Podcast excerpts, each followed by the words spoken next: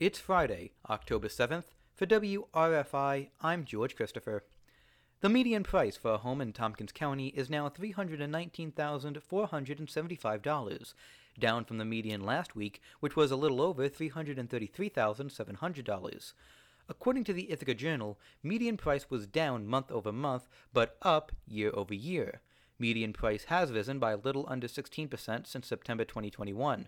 Homes also spent a median of 53 days on the market, with 74 new home listings in September. While the median home price in Tompkins is higher than surrounding counties like Tioga, Cayuga, and Schuyler, it is still lower than the statewide median home price, which is over $582,000. Schuyler County Public Health is offering flu and COVID vaccine clinics this month.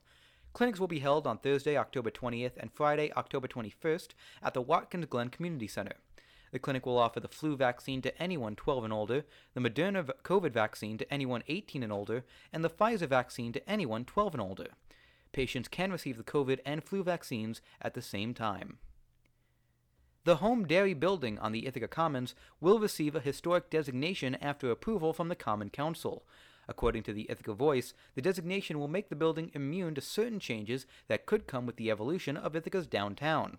The building hosted Firebrand Books, a lesbian and feminist publishing house founded in 1984.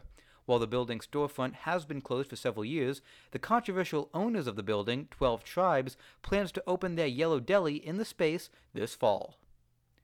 Showers expected throughout the day into the evening, with temperatures seeing a high of 59 and a low of 40 tonight. Showers should continue into Saturday before finally clearing up in the evening. Sunday should bring sunny skies with a high of 61 in the day and a low of 40 at night. This is WRFI.